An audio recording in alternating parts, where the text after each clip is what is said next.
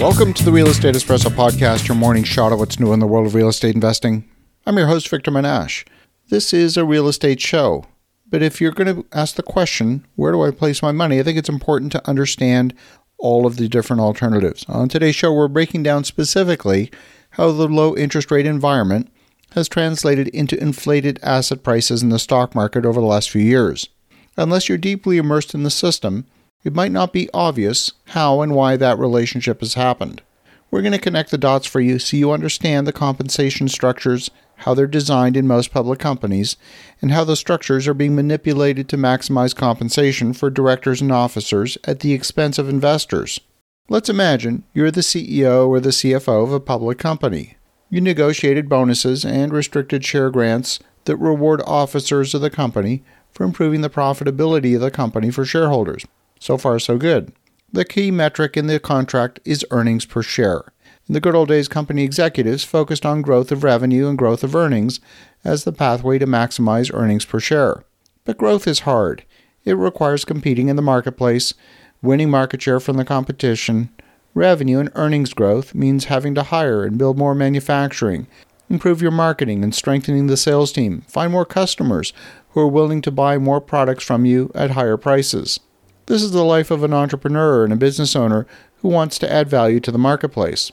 Now let's imagine the compensation structure for the executives of our example public company involves a stock option grant of one hundred thousand shares at the current market price of ten dollars a share. If the stock stays at ten dollars a share, the executives could go out and purchase the options at ten dollars, but there's no point because they can only sell them for ten dollars in the open market. There'd be no reason to exercise the options.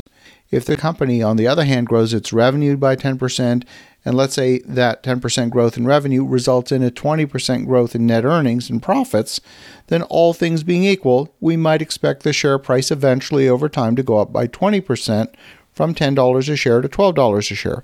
That's the old-fashioned way of growing the earnings per share. The executives in our company who received one hundred thousand stock options would be sitting on a paper profit of two dollars per share, at least until they sell their shares, for a total of two hundred thousand dollars each. But remember, we're maximizing earnings per share. There's two ways to increase that metric. One is to increase the earnings. The second is to reduce the number of shares in circulation. If there's fewer shares in existence, then by definition, the earnings per share went up. Let's imagine that interest rates are really low, so the company can borrow money at a good interest rate. Paying additional interest increases the company's expenses. Therefore, it would reduce the company's earnings. So we really don't want to add very much in the way of expenses unless there's a really good reason for increasing expenses. But let's imagine we go out and borrow a bunch of money, and the cost of servicing that debt reduces the earnings of the company by five percent. The money's pretty inexpensive, and for that amount of money, we can buy back fifteen percent of the shares of the company. So now in our example, after you go through all the math, you discover you can increase the earnings per share by eleven point eight percent simply by going out, borrowing a bunch of money with which to buy back the shares in the open market. So now you've burdened the company with a bunch of new debt that they will have to service for eternity or find a way to retire that debt out of future earnings. But you've increased the earnings per share by eleven point eight percent just by going out and borrowing a bunch of money. Now, you didn't have to do all that hard work of designing better products, getting new customers, growing the revenue, competing in the marketplace, and focusing on how to improve the efficiency of your operations to reduce expenses. You didn't have to do any of that hard stuff. You improved the profitability of the company when measured on an earnings per share basis by eleven point eight percent, and you did it in two simple steps. You borrowed some money and you bought back some shares. Voila! Instant gratification. Oh, and by now, you've added one dollar and eighteen cents in value to the company's shares, and you've created one hundred eighteen thousand dollars of value for each of your company's executive stock option plans. You figure the interest rates are going to stay low because the Federal Reserve chairman went on T V and pledged that interest rates would remain low for a long, long time.